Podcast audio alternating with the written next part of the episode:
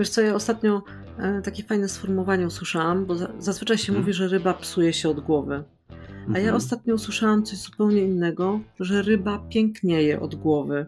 I mi to bardzo się spodobało, że właśnie te ryby rzeczywiście one takie często są piękne właśnie od tej strony głowy. I gdyby teraz ci nasi szefowie, właśnie te osoby, które mają taki największy wpływ, tak, chciały się zainspirować właśnie takim pozytywnym myśleniem w stosunku do swoich ludzi, to my tak mhm. wszyscy będziemy pięknieć od głowy. I tego nam życzę.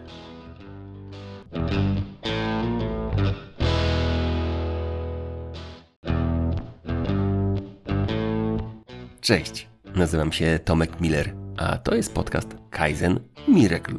Małymi krokami od pomysłu do zysku.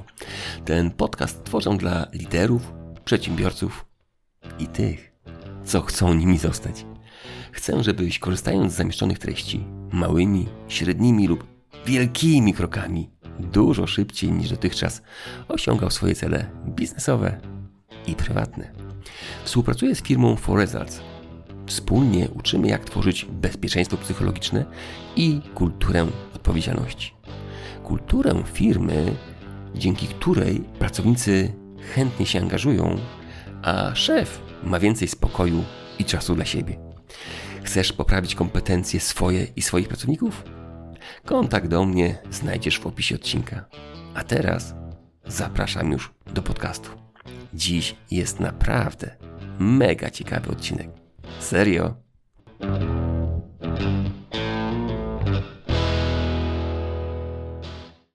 Jak z perfekcyjnej hetery stać się menadżerem z sercem?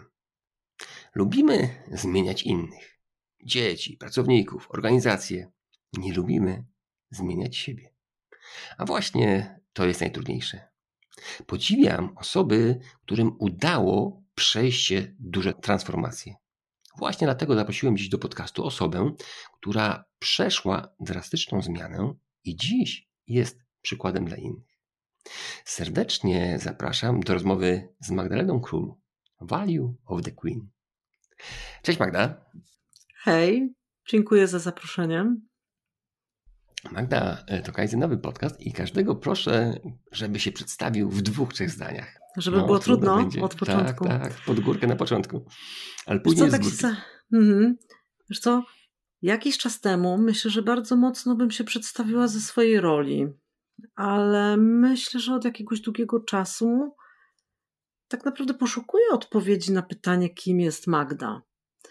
Myślę, mhm. że jestem takim żywym przykładem na to, że można. Na to, że można z menadżera zarządzającego twardą ręką stać się po prostu menadżerem z sercem. I też myślę, że można w takim środowisku prywatnym, z takiej hetery, osoby z takim naprawdę dużym kijkiem w tyłku, mhm. stać się po prostu osobą z lekkością, stąpającą po tym, po tym świecie i z taką podchodzącą z większą czułością do siebie i do tego, co mnie otacza. Więc nie chciałabym siebie definiować przez pryzmat jakiejś konkretnej roli. Super. A tak jeszcze, czy możesz to rozszerzyć, kim jest dzisiaj Magda? No właśnie, tak jak Ci mówię, ja cały czas szukam odpowiedzi na to pytanie. Okay. Mm, ale myślę, że przede wszystkim to jestem takim HR-owcem z krwi i kości. Mhm. Niezależnie od roli, od nazwy stanowiska. Mhm. Mm, chociaż okej, okay, no powiedzmy sobie szczerze, że to też ma dla mnie jednak znaczenie, bo ja bardzo nie lubię określenia szef, dyrektor, mhm. menadżer i tak dalej. Mhm. Ja chyba lubię określenie po prostu lider. Tak? Ja lubię czuć się częścią czegoś większego i trochę nie lubię tego podziału na rolę. Super, bardzo mi się to podoba, też tak lubię. Magda, Zaprosiłem Cię, bo kiedyś słuchałem Twojego webinaru z Tatianą Galińską i ta Twoja historia zmiany bardzo mnie zachwyciła. Powiedz mi, jak to było kiedyś i dlaczego chciałaś albo dlaczego potrzebowałaś się zmienić? Jak to było? Bo z tego, co mówiłaś, no kiedyś byłaś taką właśnie heterą. Jak to było wtedy?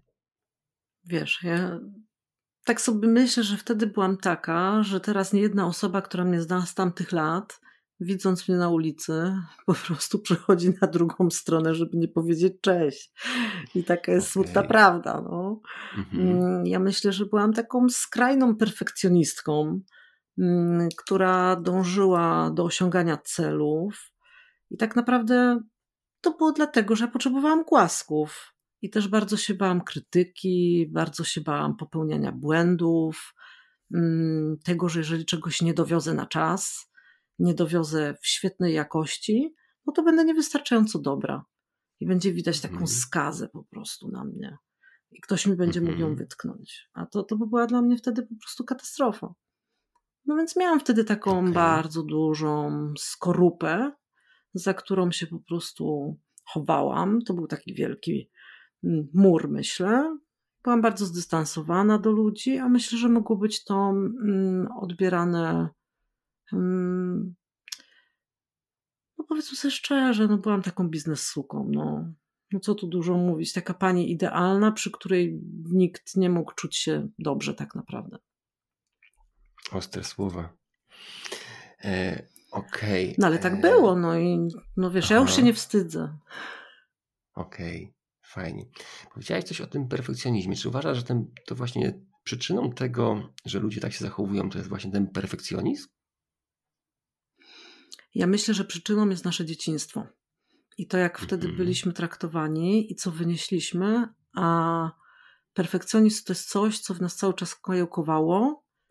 No i my jesteśmy z tego dumni, tak, że jesteśmy tacy idealni, a tak naprawdę nie mhm. jesteśmy. Jest w nas wiele wstydu, bólu, obaw, lęków przed oceną i z tego ten perfekcjonizm mm, po prostu się wywodzi. Jeżeli nie mhm. zrobimy takiego momentu stop, nie będzie autorefleksji, nie zacznie nas coś uwierać, no to tak możemy iść przez całe życie w błogiej nieświadomości. Mhm. Okej. Okay. Magda, a co się stało, że chciałaś się zmienić? Bo no skoro byłaś w jakichś ramach własnych, czy, czy, czy cudzych, tych z dzieciństwa, że musisz być taka idealna, wspaniała, no i taką trochę heterą, bo trzeba wymagać od innych. No, gdzie był ten impuls, gdzie był ten zapalnik, że Magda pomyślała, kurczę, tak dalej nie można. Mhm. Wiesz co, myślę, że to nie był taki jeden konkretny krok milowy. Ja myślę, że to było parę rzeczy, które na to się złożyło. Jedną rzeczą na pewno było to, że po raz kolejny zostałam mamą. Mhm. Mm, a ja pracowałam w organizacji, w której tak naprawdę miałam syndrom sztokholmski. Tylko ja to odkryłam dopiero po latach. I objawiało się to tym, że ja kochałam swoich oprawców. Ja byłam w stanie po prostu zrobić dla moich szefów wszystko, a niestety no, nie byli to ludzie godni naśladowania. Mm, oni wiele rzeczy e, oczekiwali, że będzie się naginało prawo, nie było tam dobrego traktowania niestety mhm. Mm, pracowników. No ale ja w tym swoim perfekcjonizmie i w tej chęci właśnie głasków, bycia zauważoną, no to ja tam dla nich byłam w stanie zrobić wszystko. I doszło do tak abstrakcyjnego momentu, że ja poszłam do swojego szefa i z nim ustalałam, czy powinnam już mieć drugie dziecko, czy nie. Więc zobacz, jaki to był w ogóle poziom atrakcji, abstrakcji. Ja teraz z perspektywy czasu to w ogóle mi się wierzyć nie chcę, że ja byłam w takim lęku przed utratą mm -hmm. pracy, bo ta praca, to stanowisko mnie definiowało tak naprawdę. I ja dla mhm. tych ludzi naprawdę byłam w stanie zrobić wszystko i naprawdę bardzo dużo robiłam, rzeczy, których nie powinnam. Mm. Mhm. Fakt, że tam mnie już zaczęło dużo uwierać, ja jednak bardzo mocno starałam się balansować między tym, jakie są ode mnie wymaga- w stosunku do mnie wymagania, a tym, co komunikuję ludziom, i starałam się jednak być takim wentylem bezpieczeństwa z dwóch stron. Że przy mnie te dwie siły się zderzały, ja byłam takim katalizatorem. Że to, co tu mhm. usłyszałam od szefów, jednak starałam się przełożyć na język korzyści mm, dla pracowników. No i sytuacja wyglądała tak, że bardzo trudno było znaleźć kogoś na moje miejsce, więc w efekcie to wyglądało tak, że pamiętam, że jeszcze 12 lutego robiłam ZUSy A Prawie czwartego. temu, e, rocznicę będziesz miała. Tak, a czwartego. Tak, tak, niedługo moja córka ma właśnie urodziny, a 4 marca rodziłam. Więc ja Mhm. właściwie do samego końca byłam na stanowisku pracy i pamiętam, że nawet była taka abstrakcyjna sytuacja, że już jechałam na porodówkę, a jeszcze, słuchaj, byłam z telefonem w ręku i jeszcze jakieś ostatnie rzeczy pomagałam zrobić osobie, która notabene z drugiej strony była słuchawki nieświadoma nawet, że ja już jestem tutaj w drodze Mhm. do szpitala i właściwie dopiero przed wejściem do szpitala mówię, wiesz co, przepraszam, ale muszę kończyć, bo ja właśnie wchodzę na oddział, bo ja już rodzę. więc Okej. tak, więc mówię, teraz z perspektywy czasu chcę mi się z tego śmiać. No ale miałam potem wrócić do tej firmy, ale się okazało nagle, jak miałam wrócić, że mnie tam nie chcą. I nagle Wow. dostałam informację zwrotną po naprawdę długim okresie pracy tam, bo tam w sumie pracowałam 7 lat, że no nie, że w firmie się zmieniło i oni już po prostu nie potrzebują i że najlepiej, jak ja bym sobie znalazła innego jakiegoś innego pracodawcę i poszukała innego zatrudnienia. No i muszę powiedzieć, że byłam bardzo rozczarowana, bo uważam, że bardzo dużo w tej organizacji dałam od siebie. No i to był taki pierwszy strzał, że można z siebie Mhm. dać wszystko, a to nie będzie w żaden sposób docenione. A niestety w tamtej firmie była trochę taka polityka, że no, jak już ktoś ma dziecko, to nie jest takim dobrym pracownikiem, bo będą opieki, mm, bo może jakiś więcej urlopu, bo już nie będę pracować w nadgodzinach, a nie daj Bóg, będę chciała skrócony czas pracy, bo będę karmić. Więc to wszystko niestety była taka otoczka i no, Mhm. ale dobrze się dla mnie skończyło, bo ja w przeciągu dwóch tygodni znalazłam nową pracę i trafiłam do o wiele lepszej organizacji, gdzie rzeczywiście mm, zupełnie inaczej już tam byłam traktowana i zupełnie inaczej już e, podchodzono do mnie, bo traktowano mnie tam jak partnera, Mhm. a nie jak coś sługę. coś ciekawego, że kochałaś swoich oprawców. Ostatnio miałem taki podcast na temat e, współpracy z narcyzami z Agnieszką Kozak. E, I ona właśnie też po coś takiego podobnego powiedziała, że nie wiem, czy to była sytuacja podobna do ciebie, że narcyz tak powoduje, że uzależnia od siebie. Czy to mm, kochanie tych oprawców, tych twoich szefów, to było coś takiego, czy co to było? Jak, dlaczego to się, no, jak mówiłaś, byłaś zakochana w tych swoich szefach? Wiesz co, ja myślę, wiesz co, ja myślę, że oni nie byli tak naprawdę narcyzami. Oni Okej. byli bardzo silnymi jednostkami, skoncentrowanymi na swoim biznesie. E, Oni rzeczywiście tą firmę budowali w trudnych czasach, bo w latach 80. I ja myślę, że niestety mm, ich wiele ludzi oszukało. Oni wiele razy Mhm. zostali po prostu okradzeni przez ludzi, którym oszukali. Ja myślę, że wtedy włożyli taką zbroję, że zaczęli bardzo kontrolować ludzi. mm, No i taki typowy po prostu polski biznes, e, gdzie bardzo im jednak zależało, żeby im w portfelu się zgadzało, a pracownik to był tylko Mhm. taki dodatek do telefonu, no bo niestety nie dało go się wymienić mm, na maszynę. Ja myślę, że to wszystko to było we mnie tak naprawdę, ta potrzeba bycia zauważoną, mm, bo jakby ja wiedziałam, że u nich mogę tylko się zasłużyć bardzo wysokimi standardami, pra, standardami pracy, Mhm. taką nawet pracą ponad normę, co tak naprawdę mi się wydaje, że to nie, że oni tego ode mnie wymagali.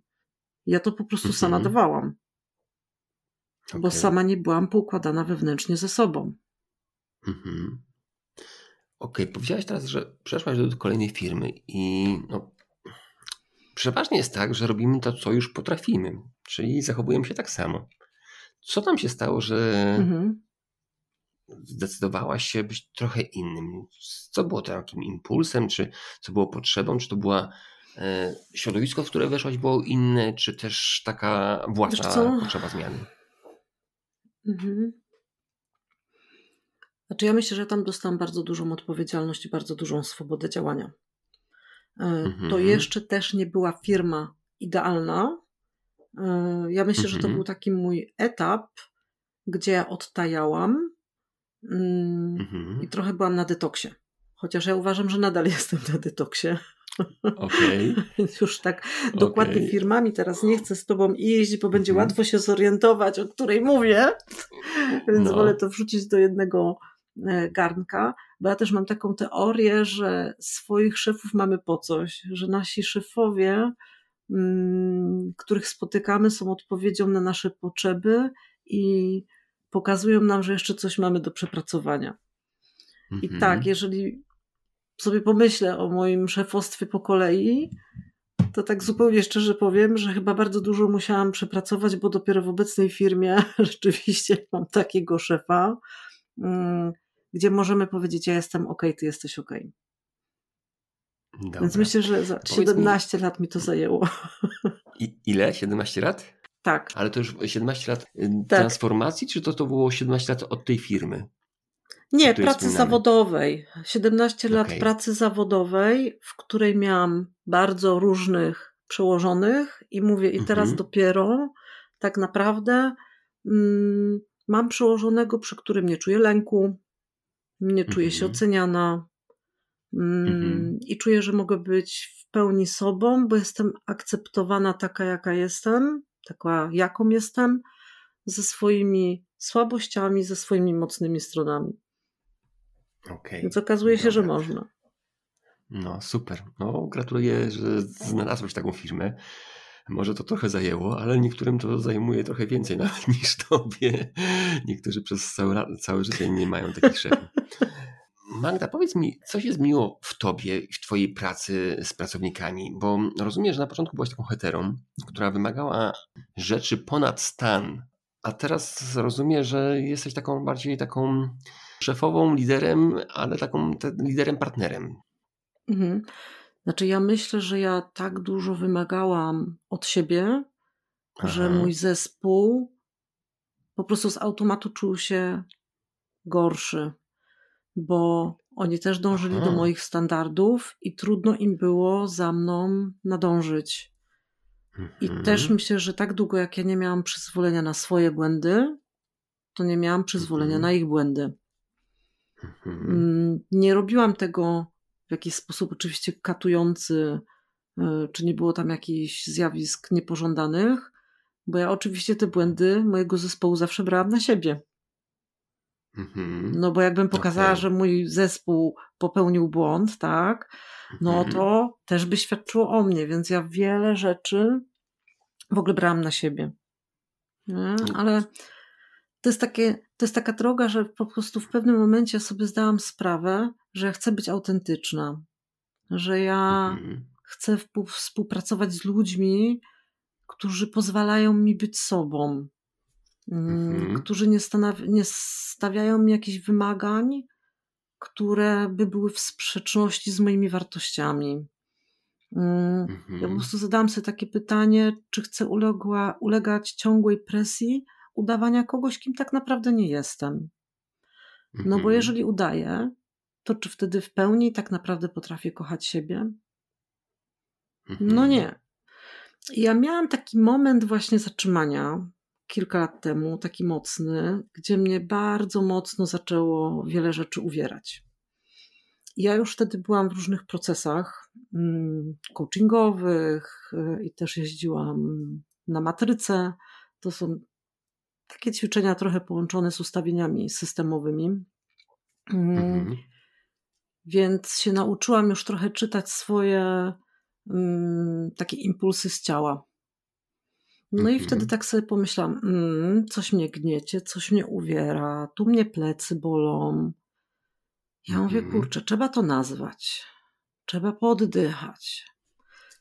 I już Mhm. wtedy wiedziałam. To był taki tłumiony gniew. To był taki brak zgody na narzucanie mi takich sztywnych zachowań oraz też często głoszenia decyzji biznesowych w imieniu pracodawcy, które tak naprawdę nie były w zgodzie ze mną, bo one nie były w zgodzie z moimi wartościami. Bo coś innego Mhm. komunikowaliśmy na zewnątrz, coś innego było wewnątrz organizacji. I Okej. muszę powiedzieć, że wtedy też natrafiłam na taki cytat, który w ogóle był Mhm. w jakimś zupełnie innym kontekście wypowiedziany, ale on bardzo we mnie wy, tak zawibrował, bo ja sobie pomyślałam, że to jest o kręgosłupie moralnym. I on brzmiał mniej więcej tak, że myśmy się też pozbyli swojego kręgosłupa, może uznaliśmy, że kręgosłup już jest niepotrzebny człowiekowi, że to niemodne mieć kręgosłup. I ja wtedy miałam takie po prostu oświecenie. Nie? Mhm. I stwierdziłam, że nie, no, czas coś zmienić. Okay, czas zaryzykować, takim... być mhm. odważnym. Tam jedną rzecz przemyciłaś i zastanawiam się, czy to jest to, że, że pierwszym takim sygnałem, że robimy coś nie tak, nie tak zgodnie z sobą, to jest, może być taki ból pleców czy ból ciała, tak? Może, albo, bo jak to poznać? Bo, jak ty to poznałaś? U mnie to był splot słoneczny. Mhm. U mnie najbardziej okay, to był czyli... splot mhm. słoneczny plus plecy, czyli taki ciężar na barkach, że taka się czułam mhm. przygnieciona. Czyli takim pierwszym elementem, po którym poznać, że coś jest w tej pracy nie tak, to jest taki ból cielesny raczej, tak? Tak mi się wydaje. Plus jakieś mhm. nieprzespane mhm. noce, zaczynamy być bardziej poddenerwowani. Mhm. myślę, że każdy może mieć inne objawy. Ja akurat miałam takie. Mhm. A jak teraz pracujesz z pracownikami? Jak teraz to się zmieniło u ciebie? Bo mówiłaś o tym, że, pierwsze, że jedną z pierwszych rzeczy, które zaczęłaś robić, to było to, że pozwoliłaś sobie na błędy, tak? Od czego tak. wyszła ta twoja zmiana, że zaczęłaś no, czuć się trochę inaczej? Czy to pozwolenie na błędy to było pierwsze, czy coś jeszcze tam było? Hmm, kurczę, tak się właśnie zastanawiam, bo błędy to myślę, że były później, to pozwolenie na błędy, że jednak jeszcze długo trwałam w tym perfekcjonizmie i błędy to był dopiero jakiś etap. Ja myślę, że takim pierwszym etapem to było mocne zrozumienie, że ja powinnam się otaczać mądrzejszymi ludźmi od siebie. Mhm. Że ja powinna mieć w zespole nie osoby, które są niżej, bo a takie wtedy miałam, mają niższe kompetencje ode mnie, tylko powinnam szukać osób, no bo jeżeli odpowiadasz za kadry, płace, rekrutację, szkolenia, employer branding, to to jest tak rozległy e, obszar, że nie jestem w mhm. stanie sama wszystkiego zrobić. A ja miałam syndrom kontroli i świętej ręki. I w pewnym mhm. momencie doszło mi takie przewartościowanie, że ja muszę zatrudnić ludzi mądrzejszych od siebie. Bo mhm. ten silny zespół wtedy będzie mógł rzeczywiście stworzyć dużą wartość dla organizacji. Ale też ci, bo teraz Zobacz, Polska to jest dziwny kraj i ludzie często uważają, że szef musi wiedzieć wszystko. Ja się z tą tak. teorią nie zgadzam. Mhm. Ja uważam, że osoba, która jest liderem, świadomym liderem zespołu, nie musi na przykład technicznie umieć wykonać procesu. Tak? Czyli ja, nawet weźmy sobie pod uwagę płacę. Mhm. Ważne jest, żebym miała z tego wiedzę, żebym wiedziała, jak te przepisy wyglądają, jak to się liczy, żebym miała to wytłumaczyć. Ale czy ja rzeczywiście technicznie w programie muszę je naliczać? No nie, uważam, że już na pewnym stanowisku się nie wykonuje działań operacyjnych. I teraz tak. ważne jest, żeby znaleźć takiego człowieka, który też to rozumie. Tak? I jest mhm. na tyle samodzielny i ma takie poczucie odpowiedzialności, że rzeczywiście potrzebuje szefa, który da tą odpowiedzialność, czy nie będzie szefem, tylko będzie liderem. Tak. Czyli będzie mhm. wspierał wtedy, kiedy ta osoba potrzebuje, nie będzie mhm. kontrolował, będzie dawał odpowiedzialność. Ale niestety mhm. takich ludzi na naszym rynku jest niezwykle mało. Tak. Bo tak. często słyszymy, mhm. bo mój przełożony czegoś nie wie, bo ja to potrafię lepiej. I niestety mamy takie tendencje, że chcielibyśmy mieć wszechwiedzących przełożonych, tylko ja się pytam po co. No, oni często po to więcej od nas mhm. zarabiają i ich robocza minuta jest o wiele cenniejsza, ponieważ oni muszą widzieć big picture i powinni łączyć te wszystkie kropki, żeby w biznesie jak najlepiej się układało. Czy tak naprawdę tak. taki przełożony musi znać każdy detal? Według mnie nie. Po to ma mieć mądrzejszych od siebie pracowników w swoim zespole. Ja pójdę nawet jeszcze dalej, że uważam, że szef, który chce wiedzieć wszystko, to uczy tych pracowników takiej bezradności. Tak. Gdy on podejmuje za nich decyzję, to oni już nie będą kreatywni. Oni nie będą mhm. chcieć coś zrobić, bo wiedzą, że on to zrobi, a jak sami zrobią, to zrobią to źle. W związku z tym taki szef podświadomie, bo uważam, że on myślę, że intencje ma dobre, żeby coś zrobić szybko, ale podświadomie on uczy swoich pracowników bezradności, także. Tak, e, tak, tak, zgadzam się z Tobą. Tak, tak to mniej więcej wygląda. Powiedziałeś, że pierwszą rzecz w zmianie Twojej to było to, że zaczęłaś szukać tych mądrzejszych ludzi od siebie. Jaki był drugi krok? Oddawanie odpowiedzialności, rozumiem, tak? Tak. Mhm. oddawanie odpowiedzialności, ale też puszczanie kontroli. O, I to było straszne. No nawet teraz słyszałem tak, tak, no. To było straszne. No w, w końcu kto chce oddawać kontrolę, nie? Tak. Ja po prostu oddałam odpowiedzialność mhm. i bardzo prosiłam moich ludzi, jeżeli ja będę miała jakieś zachowania kontrolujące, mówcie mi o tym. Tak mhm. bardzo tego potrzebuję. Mhm. Mm, więc to był kolejny właśnie taki etap, ale też, bo to było trudne, żeby znowu zespół nie myślał, że tylko na nich jest odpowiedzialność i ja, mnie jakby nie ma.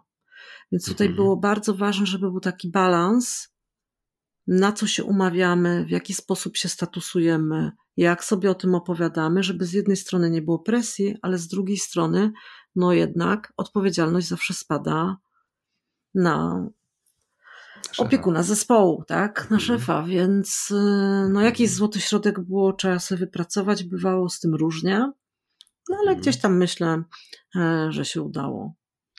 Ja teraz właśnie współpracuję z takim jednym moim klientem i, no i on właśnie ma problem, bo mówi, że już stara się dawać odpowiedzialność, ale ludzie za bardzo tego nie chcą i znowu wracają stare -hmm. nawyki.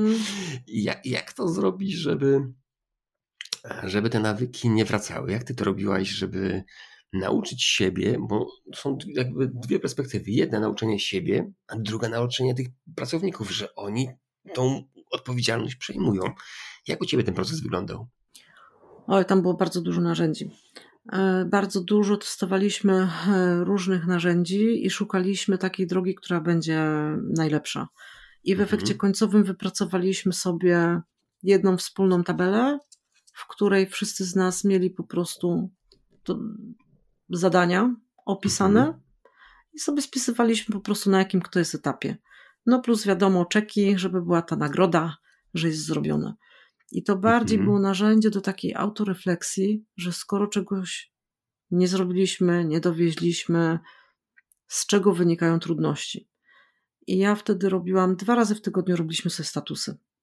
Je, mhm. Miałam dwa statusy z dwoma e, zespołami, a potem też spotykaliśmy się po prostu na 15-20 minut wspólnie, e, żeby się podzielić, co w ramach danego zespołu się dzieje. No a tak, mhm. oczywiście, że miałam politykę otwartych drzwi, że każdy w każdym momencie e, mógł do mnie przyjść, ale też dla mnie była bardzo ważne takie przejście transformacja, mm, bo dopiero wtedy zaczęłam wykorzystywać to narzędzie, chociaż wcześniej je znałam. Pytania mhm. coachingowe. Mhm. Żeby nie daj Bóg nie mówić, kto coś ma zrobić, tylko tak. zadawać pytania. Mhm. Trudne. Tak. I kolejna, bardzo duża trudność Myślę, że nadal tego się uczę, że jeszcze nie mam tej kompetencji mm, naprawdę na takim poziomie, na jakim bym chciała mieć, to umiejętność słuchania. Mhm. A propos tych pytań coachingowych, to też przyznam, że miałem takiego też gościa w swoim podcaście, który opowiadał, że dla niego największą trudnością było to, żeby pracownik wyszedł z, od niego z pokoju z przeświadczeniem, że wyszedł z własnym pomysłem, a nie z niego. Bo często mam wrażenie, że gdy ktoś do nas przyjdzie do pokoju, to jeżeli nawet ma pomysł, to chcemy ten pomysł ubrać po swojemu. Że mamy taką ochotę, że a, dodamy to, dodamy to, i wtedy ten pomysł będzie już taki dogłaskany. Tylko, że w tym wypadku e, osoba, która przyszła z pomysłem, wychodzi już z cudzym pomysłem i już to zaangażowanie do tego pomysłu jest zupełnie inne. Jak to było u ciebie? Powiedz mi, jak ci mm, powiedziałaś mm, o tych e, statusach, o tych spotkaniach, o tej tablicy, rozumiem, że to była taka tablica z, z... Nie, w Excelu. Na pliku Aha, współdzielonym w mhm. Excelu mieliśmy. Mhm. Mhm. Czyli to było pierwsza rzecz, oddawanie odpowiedzialności, że ty też to miałaś kontrolę, rozumiem, tak? że ty widziałaś, to się robi. Nie, ja w ogóle e, na to praktycznie nie, nie patrzyłam. Każdy miał Aha. swoje. Tylko w tym samym pliku. Aha. I właściwie my tylko sobie robiliśmy raz w tygodniu taki szybki przegląd, że każdy mówił, mhm. co ma, co mu zostało, czego nie zrobił. I wtedy były mhm. pytania, czy potrzebujesz wsparcia zespołu, czy nie, a może mhm. już na przykład to nie jest ważne, bo skoro dwa tygodnie wisi i nie zostało zrobione, no to może tak naprawdę my tego nie potrzebujemy, należy to porzucić. Bardzo różne były sytuacje, bo myślę, że też miałam akurat w tamtej firmie, o której teraz myślę, e, miałam dwa skrajnie różne działy, bo jeden dział miałam introwertyków, którzy się wow, takich no. tak, introwertyków, czyli takie typowo niebiesko-zielone osobowości, mhm. Mm, które by odpowiadały właśnie za obszar e, kadr i płac i miałam drugi zespół, mm, jednak taki bardziej otwarty na ludzi, no ponieważ to był zespół rekrutacyjno-szkoleniowy. Mhm. Czyli niby jeden dział, dwa obszary, ale tak naprawdę zupełnie skrajne osobowości, czyli takie bardziej zamknięte, rzeczywiście lubiące to analityczne myślenie i osoby mhm. otwarte, e, lubiące komunikację, takie z dużym właśnie takim mhm. sercem do ludzi, lubiącym ludzi. Więc no, było to często trudne. To, to ja żeby pytanie, połączyć te dwa światy. To ja mam pytanie o tych introwertyków. Jak ci się współpracowało z nimi? Jak, bo z osobą, która chętniej mówi, która jest życzliwa, mam wrażenie, że jest trochę łatwiej. Mhm. Ale z introwertykiem, który mało chce dzielić się swoimi e, informacjami, który jest zamknięty w sobie, który no, skupia się na liczbach, to ta komunikacja jest trochę utrudniona. Jak to by się współpracowało z introwertykami, albo jak ty to robiłaś, żeby pracować mm, efektywnie z nimi? Miałam to szczęście, że to nie byli skrajni introwertycy, że tam było dużo zielonego. Okay. Tam było dużo empatii. Okej. Okay. Mhm. Okay. Tak, ale no, mieliśmy takie różne swoje rytuały i też oczywiście mieliśmy, miałyśmy jakieś różne e, kroki milowe. Mm, ale tak naprawdę my dużo ze sobą rozmawiałyśmy. I tam było dużo przestrzeni, nawet na takie prywatne historie, jak komuś było trudno. I ja myślę, że mhm. na tym tak naprawdę, na tej relacji się budowało że tam każdy miał to poczucie, że nawet jeżeli jest dawany rozwojowy feedback, to moje mhm. ulubione nowe słowo, bo wszyscy mówią negatywny albo konstruktywny, a ja lubię rozwojowy. Mhm. E, że jeżeli wszyscy wiedzieli, że tam jest dobra intencja, mhm. to nikt tego feedbacku się nie bał. Bo mhm. tak po prostu, jeżeli ludzie się lubią i my wiemy, że jeden dla drugiego chce dobrze, to nawet jeżeli mówimy o trudnych rzeczach, to mówimy, mhm. to wiadomo, że to jest z sercem i to jest po coś, że nie mówimy tego tylko po to, żeby komuś zrobić przykrość, ale po to, mhm. żeby nam wszystkim było razem lepiej. I oczywiście było to na początku trudne, bo to też były osoby, które kompletnie nie potrafiły przyznać się do błędu, mm, miały kłopot, żeby to udźwignąć. Więc ja z tą negatywną informacją zwrotną, czyli tą rozwojową, bardzo mhm. pomału wkraczałam do zespołu. Mm. Mhm. I miałam taką niepisaną umowę, że dopóki ja od kogoś nie usłyszę takiej negatywnej informacji zwrotnej, to sama negatywnej nie powiem. Bo nieważne było jak, mhm. no. ale ważne było, żeby najpierw dziewczyny wyszły do mnie z taką inicjatywą, bo wtedy ja czułam, że jest ta gotowość. Mhm. To I znaczy rzeczywiście to zadziałało zachęcałaś y, swoich pracowników, żeby przychodzili po negatywną, po negatywny feedback? Dobrze, tak, dobrze zrozumiałem? Nie, żeby mi dawali negatywny feedback. A tobie. Okej, okay. dobra, odważne. Tak. Mhm. Okej, okay. a powiedz mi, że mówiłeś no o tak, no bo jeżeli oni zobaczyli, to... bo zobacz, mhm. jeżeli oni zobaczyli, że przyszli do mnie, powiedzieli mi coś trudnego, co tak naprawdę dla nich było trudniejsze niż dla mnie, no bo ja mam grubą skórę, i przeżyłam mhm. i podziękowałam i powiedziałam mhm. super, to jak uważasz, co bym teraz mogła zrobić, a czego mogę mhm. mniej, czego mogę więcej, e, a jak mogę to mhm. zmienić, a jaka będzie w tym twoja rola, jak mi pomożesz. jak mnie możesz w tym wesprzeć, no. żebym to zmieniła, to nagle się okazywało, że z czegoś, co niby było negatywne, można zbudować coś bardzo pozytywnego. I wtedy była taka mhm. chęć, że one też chcą następnego dnia być lepszą wersją siebie z dnia poprzedniego. No ale jak to mhm. zrobić, jak ktoś im nie zwróci uwagi, że coś jest nie okej? Okay? I mhm. nagle się okazało, że coś, co wyłożymy na stół, co jest niby bolesne i trudne, nagle może się przerodzić w coś wspaniałego. Okej, okay, takim jednym z takich pomysłów Twoich, jak stworzyć takie środowisko, gdzie te intencje są takie pozytywne, to jest po pierwsze pozwolić pracownikom krytykować siebie, tak? Żeby przychodzili do siebie z negatywnym feedbackiem, żeby poczuli, że tak. można komuś powiedzieć coś złego, tak? Znaczy, no złego dużo powiedziane. Duże to okay. jest, y, myślę, wielkie słowo. Mhm. Mhm. Dobra, i wtedy ludzie są bardziej otwarci w drugą stronę, że też można im coś powiedzieć, tak? Tak, tak uważam. Mhm. Okej, okay, fajny pomysł. Na pewno wymaga odwagi, a, ale bardzo mi się podoba. Mówiłeś coś tak właśnie o tych intencjach, żeby ludzie czuli, że intencje są zawsze dobrze, dobre. Ja pamiętam, że często jest tak, że w firmach e, mówi się o tym takim feedbacku, że feedback is, is a gift. I często mhm. menedżerowie to troszeczkę e, wyolbrzymiają, że no, tak krytykują innych, mówią, że słuchaj, to jest dla ciebie gift.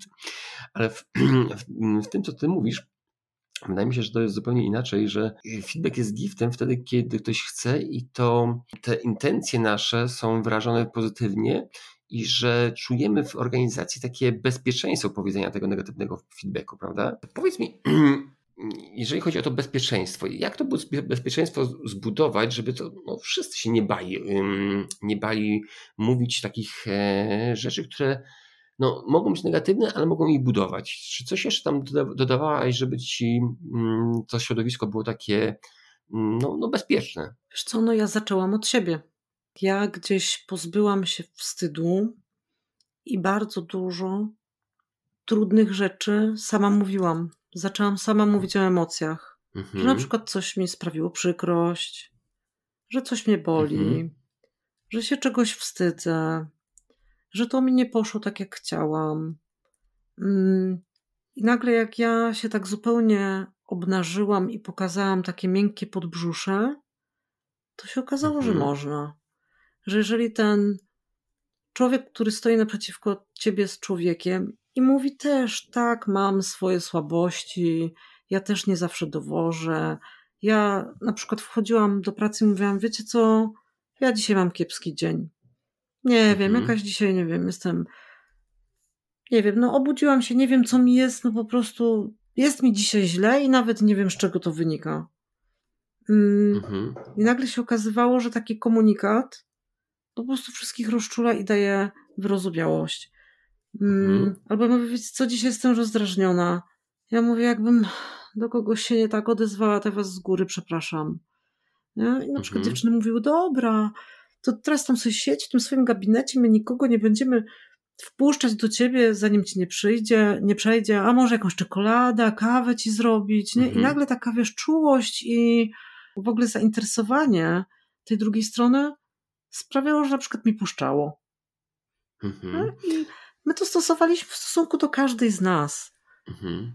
Że było takie przyzwolenie na to, że ja nie muszę być cały czas uśmiechnięta, ja nie muszę mieć super humoru, ja mam prawo do gorszego dnia. Mhm. To była pierwsza rzecz. Druga rzecz to taka bardzo duża praca nad brakiem oceniania innych. Mhm. Bardzo mocna była praca na odbiciu lustrzanym, bo ja uważam, że tutaj jest rola lidera, żeby wychwycić e, takie po prostu zachowania. Bo już teraz nie będę mówić w jakiej firmie, bo to w różnych firmach mhm. E, się tak mhm. zdarza, tak? A co to, to jest to odbicie lustrzane? No już właśnie mówię. Mhm. Często się zdarza tak, że przychodzą ludzie i komentują. Zaczynają e, mówić, bo ten jest taki, bo ten jest siaki, a ten zrobił tak, a ten zrobił tak. Y, jest takie duże mówienie o kimś z pogardą.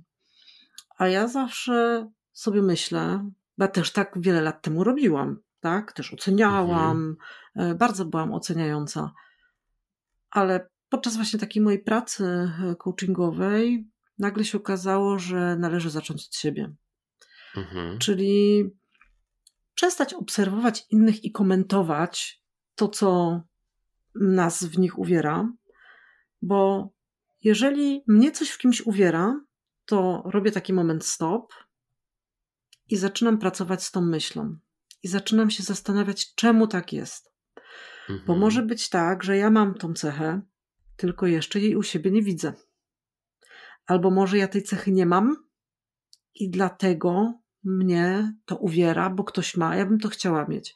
I to jest taki bardzo prosty przykład, e, który właśnie jak chodzi o odbicie lustrzane jest często podawany, że wchodzi żona do domu, a jej mąż czy partner po pracy rozkłada się na kanapie i odpoczywa, bo czyta albo coś ogląda. I ta żona wewnętrznie się irytuje, denerwuje, bo przecież ona jest cały czas w takim trybie, że ona musi posprzątać, ona musi zrobić to, ona musi zrobić tamto. A mhm. on odpoczywa. Dlaczego ją tak wkurza, że on odpoczywa? Bo ona sama tego nie potrafi. I to właśnie Fajnie. trochę chodzi o to, żeby z mhm. taką pokorą podejść do swoich wad, zacząć nad nimi mhm. pracować, aby po prostu każdego kolejnego dnia być choć trochę lepszym od swojej wersji z dnia poprzedniego. To jest mhm. ważny punkt, ale właśnie też tym drugim komponentem tej całej okładanki jest to, żeby otaczać się ludźmi, którzy będą nam dawać właśnie ten feedback z dobrą intencją, nawet ten trudny. Mhm. Bo czasami my czegoś nie widzimy. Jeżeli ktoś życzliwie nam nie zwróci na coś uwagi, to nie będziemy tego wiedzieć. Ale też jest ważne, żebyśmy się otaczali ludźmi, którzy będą widzieć w nas nasze supermoce i czasami mhm. bardziej uwierzą w nas niż my sami. Ja kilka razy dostałam taki feedback właśnie od ludzi, z którymi współpracowałam, mm, że ja mam taki dar odnajdywania supermocy i mhm. właśnie zwracania uwagi na takie aspekty, które w ludziach są dobre i na których można mhm. budować. I ja bardzo się też starałam zawsze wprowadzać taką kulturę wdzięczności i cieszenia się nawet z małych rzeczy. Bo naprawdę dla niektórych osób czasami jest sukcesem wstać rano z łóżka. Tak, tak. Bardzo fajnie to, to, co mówisz. Ja chciałem jeszcze przypomnieć jedną rzecz, bo kiedyś mi powiedziałaś, że masz -hmm. taką zasadę, nie wiem, czy nadal wprowadzasz to w zespole, że ludzie mają zakaz krytykowania siebie, tak? Tak, to nawet nie zakaz, wiesz, ale to nawet w ogóle teraz, jak do tej no. organizacji przyszłam, to też na takim naszym spotkaniu właśnie mm, grupy e, właśnie y, menadżerskiej też to wprowadziłam, bo teraz no. w nowej organizacji z każdą osobą, która ma pod sobą jakikolwiek zespół albo jakiś większy proces, postanowiłam zrobić spotkania. To są spotkania z serii Poznaj się lepiej. Poznajmy się lepiej. No. I oni w ogóle się śmieją, mhm. że przychodzą do mnie na kanapę i że się czują mhm. jak u psychologa. Więc już okay. mity na temat tych rozmów w firmie powstały i właśnie ostatnio zwróciłam im uwagę, że mówię, wiecie co, w waszych wypowiedziach jest dużo negatywów na temat was samych. I ja mówię, chciałabym wprowadzić taką zasadę, Aha. jeśli się zgodzicie, że jeżeli usłyszymy, że ktoś mówi o sobie coś złego, czyli typu, o ja głupia, tak, albo mm -hmm. zła ciapa, no bardzo różne są tego typu przekazy, to mhm. wtedy robimy moment stop. I ta mhm. osoba ma powiedzieć o sobie trzy dobre rzeczy. Mhm. Czyli taki rytuał. No i już nawet przy ostatnim dużym spotkaniu nam się właśnie zdarzyło coś takiego, e, że, ma, że był stop i koleżanka musiała powiedzieć e, trzy dobre rzeczy o sobie. I jakie są moje doświadczenia? Są moje doświadczenia takie, że mamy ludzi bardzo świadomych, Mm, swoich talentów i oni rzeczywiście potrafią bardzo z dużą łatwością powiedzieć, ale też znam takie osoby, które przez pół godziny nie potrafiły wydobyć z siebie trzech pozytywnych rzeczy. Mhm. I to na początku bardzo długo zajmowało, a mi też zależało, żeby zespół nie podpowiadał. Mhm. Bo często. Tak, aha, i jeszcze jedna ważna zasada: to nie może dotyczyć wyglądu. Okej. Okay. No, no bo wiesz, bo łatwo jest powiedzieć, a mam ładne oczy, a nie mhm. wiem, tak? Więc no, mhm. to jest taka dość y, głęboka praca, a ja wtedy też zawsze pytam, no dobrze, no ale mówisz, że jesteś głupia. Mhm. Kto ci to powiedział? Czy to jest naprawdę twoje? No. Bo my często mhm. niestety robimy tak, że dla siebie jesteśmy bardziej surowi niż dla kogoś innego. Mhm. Magda, jeszcze wrócę do jeszcze jednej rzeczy. Mm, mówiłaś o miękkim podbrzuszu w firmie. I zastanawiam się, jak to jest, bo no każdy, może nie każdy, albo większość menadżerów e, patrzy na firmę przez, przez pryzmat zysku. Zresztą no, firma nie będzie istnieć, jeżeli nie będzie miała zysku. Mhm. E, to, to nie jest jakaś e, e negatywna informacja. I jak tutaj to firmie pogodzić ten zysk z tym miękkim podbrzuszem i, i czy to się jakoś meczuje, czy, czy to się mm, dobrze synchronizuje? Jak to według Ciebie jest? Czy to miękkie podbrzusze pomaga, czy trochę przeszkadza? Jak to jest z Twojej perspektywy? Jak zwykle w życiu to zależy. Bo no tak. uważam, że jeżeli ktoś tego nie czuje, no to wbrew mhm sobie tego nie zrobi. Mhm. Ale ja uważam, że jednak takie podejście jak człowiek do człowieka, no da się trochę przeliczyć. Bo no. nawet z takiego HR-owego punktu widzenia ja mogę wykazać brak rotacji wtedy. Mhm. Mogę wykazać, że projekty są wykonywane terminowo, bo jest większe mhm. na przykład zaangażowanie, bo ludzie mają poczucie misji. Oni wiedzą, że grają do wspólnej bramki mhm. i im zależy, żeby dowieść. Nie ma wtedy takich sytuacji, że na przykład komuś się noga podwinie, to my go obśmiejemy. Nie, my od razu lecimy, żeby pomóc mu wstać. Mhm. Czyli jest większa taka chęć nawet do zostania trochę ponad godziny, jak trzeba, mhm. tak? E, kolejnym dla mnie profitem jest poczucie bezpieczeństwa, które w dzisiejszych czasach uważam stanowi olbrzymią wartość, bo ludzie mhm. potrzebują czuć się bezpiecznie.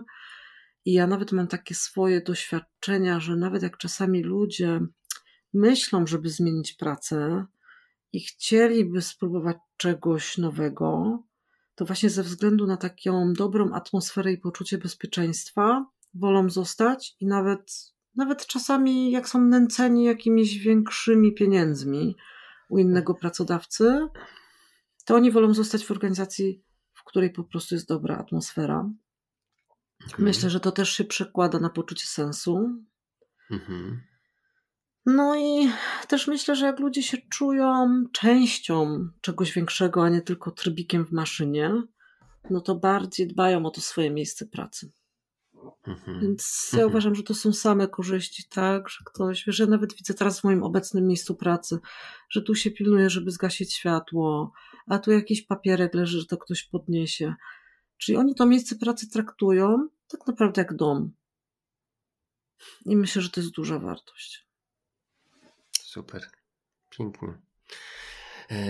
Bardzo mi się to podoba, co powiedziałaś. Uważam, że to, jest, to będzie fajne podsumowanie, że to miękkie podejście daje aż tyle profitów, że daje właśnie, jak, jak wspomniałaś, i brak rotacji, i większe zaangażowanie pracowników, i poczucie sensu, i to, że ludzie, no właśnie to, co dla mnie jest mega istotne, podnoszą papierki.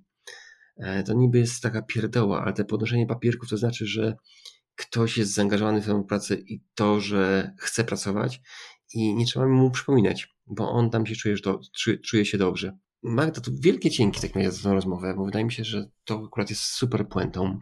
Magda, dziękuję Ci bardzo za tę rozmowę. Czy chciałabyś coś dodać jeszcze na koniec? Co, chciałam Ci bardzo podziękować za zaproszenie. To po pierwsze. E, po drugie, chciałam powiedzieć, że nam wszystkim pokory. Mhm. Pokory w i takiej wyrozumiałości w stosunku do drugiego człowieka i takiej empatii, a wtedy wszystkim nam się będzie po prostu żyło lepiej i będziemy budować lepsze i bardziej świadome miejsca pracy. Mhm. Bo okazuje się, że to to miękkie podbrzusze daje bardzo dużo pozytywów i, i, i a czy jeszcze, jeszcze mam pytanie, czy właśnie mhm. Mm, jak tworzysz takie środowiska, to jak to wygląda właśnie, bo mówiłaś o takich rzeczach niemateri- nie, e, nieliczbowych, czy to w mhm. liczbach, jeżeli chodzi o mm, zmianę takiego postrzegania organizacji, czy firma też przynosi większe zyski? Dzięki takiemu podejściu, bo ja mam, ja mam takie doświadczenia, ale jestem ciekawy, jak to mhm. jest u ciebie. Wiesz co, według mnie tak. Mhm. Bo to można nawet porównać do takich programów ambasadorskich, które często się odbywają w social mediach mhm. i one się często przekładają bezpośrednio na sprzedaż albo pozyskanie klienta, mhm. albo nawet pozyskanie e, kandydatów z rynku pracy. I ja zauważyłam, mhm. że są takie organizacje, w których choćby nie wiem co, nie jest się w stanie programu ambasadorskiego wprowadzić, bo ludzie nie chcą się identyfikować z firmą, nie chcą pod jej szyldem pisać, nie wiem, wstydzą się, albo nie mają o czym pisać. I są mhm. takie firmy, gdzie po prostu od razu widać, że jest ten team spirit i ludzie dobrze mówią o swoim pracodawcy, są jego e, ambasadorami. I według mnie tacy ludzie wszystko zawsze zrobią, żeby dowieść. Oni się przejmują wynikami firmy, mm, oni wszędzie szukają e, lidów, tak? Wszędzie szukają jakichś potencjalnych klientów, zawsze mówią o swojej marce dobrze. No a według mnie to się przekłada bezpośrednio mm, na wynik. Super. Piękne. Mam nadzieję, że, że ta nasza rozmowa przynajmniej kilka osób e, zachęci do tego, żeby albo poszukać firmy, gdzie będzie takie środowisko. Nie mówię, że o Twojej firmie, myśl może i o Twojej firmie. może ktoś do Ciebie z tego podcastu wróci, ale mam nadzieję, że kilku słuchaczy przemyśli e, albo da to taką inspirację do tego, żeby faktycznie firmy zmieniać i, i, i że to miękkie podbrzusze czasami daje dużo więcej efektów niż nam się wydaje. Mhm. Wiesz co, ja ostatnio e, takie fajne sformułowanie usłyszałam, bo zazwyczaj się mhm. mówi, że ryba psuje się od głowy. A ja mhm. ostatnio usłyszałam coś zupełnie innego, że ryba pięknieje od głowy.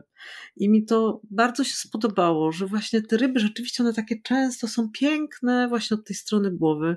I gdyby teraz ci nasi szefowie, właśnie te osoby, które mają taki największy wpływ, tak, chciały się zainspirować właśnie takim pozytywnym myśleniem w stosunku do swoich ludzi, to my tak mhm. tak wszyscy będziemy pięknieć od głowy.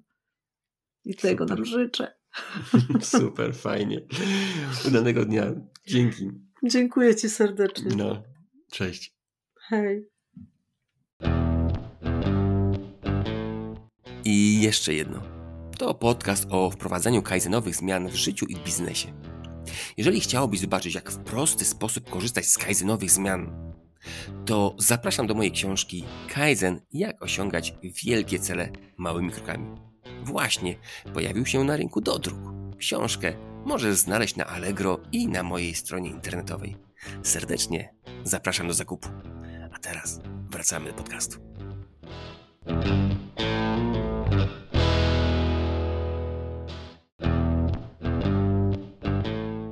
I, I jak Ci się podobał ten odcinek? Jeżeli coś Ci się spodobało, to szybko weź długopis lub telefon i zapisz to sobie. Być może jest to jedna rzecz, a może więcej. Zapisz to sobie. Wiesz, tak żeby nie zapomnieć. Pamięć jest naprawdę ulotna. A jeżeli chciałbyś sprawdzić, jaki styl zarządzania sprawdzi się w Twojej firmie, to zapraszam do symulatora okrętu podwodnego Mission One. W firmie For Results stworzyliśmy VR-owy, wirtualny symulator łodzi podwodnej. Tam, bez realnych konsekwencji, można ćwiczyć różne metody zarządzania zespołem. Doświadczenia są naprawdę niewiarygodne. A gdybyś chciał porozmawiać ze mną, to kontakt do mnie jest w opisie odcinka. Często można mnie też znaleźć na LinkedIn. Tam też dzielę się swoją wiedzą i doświadczeniami. I tyle na dziś. Niech Kaizen da Ci moc. Cześć!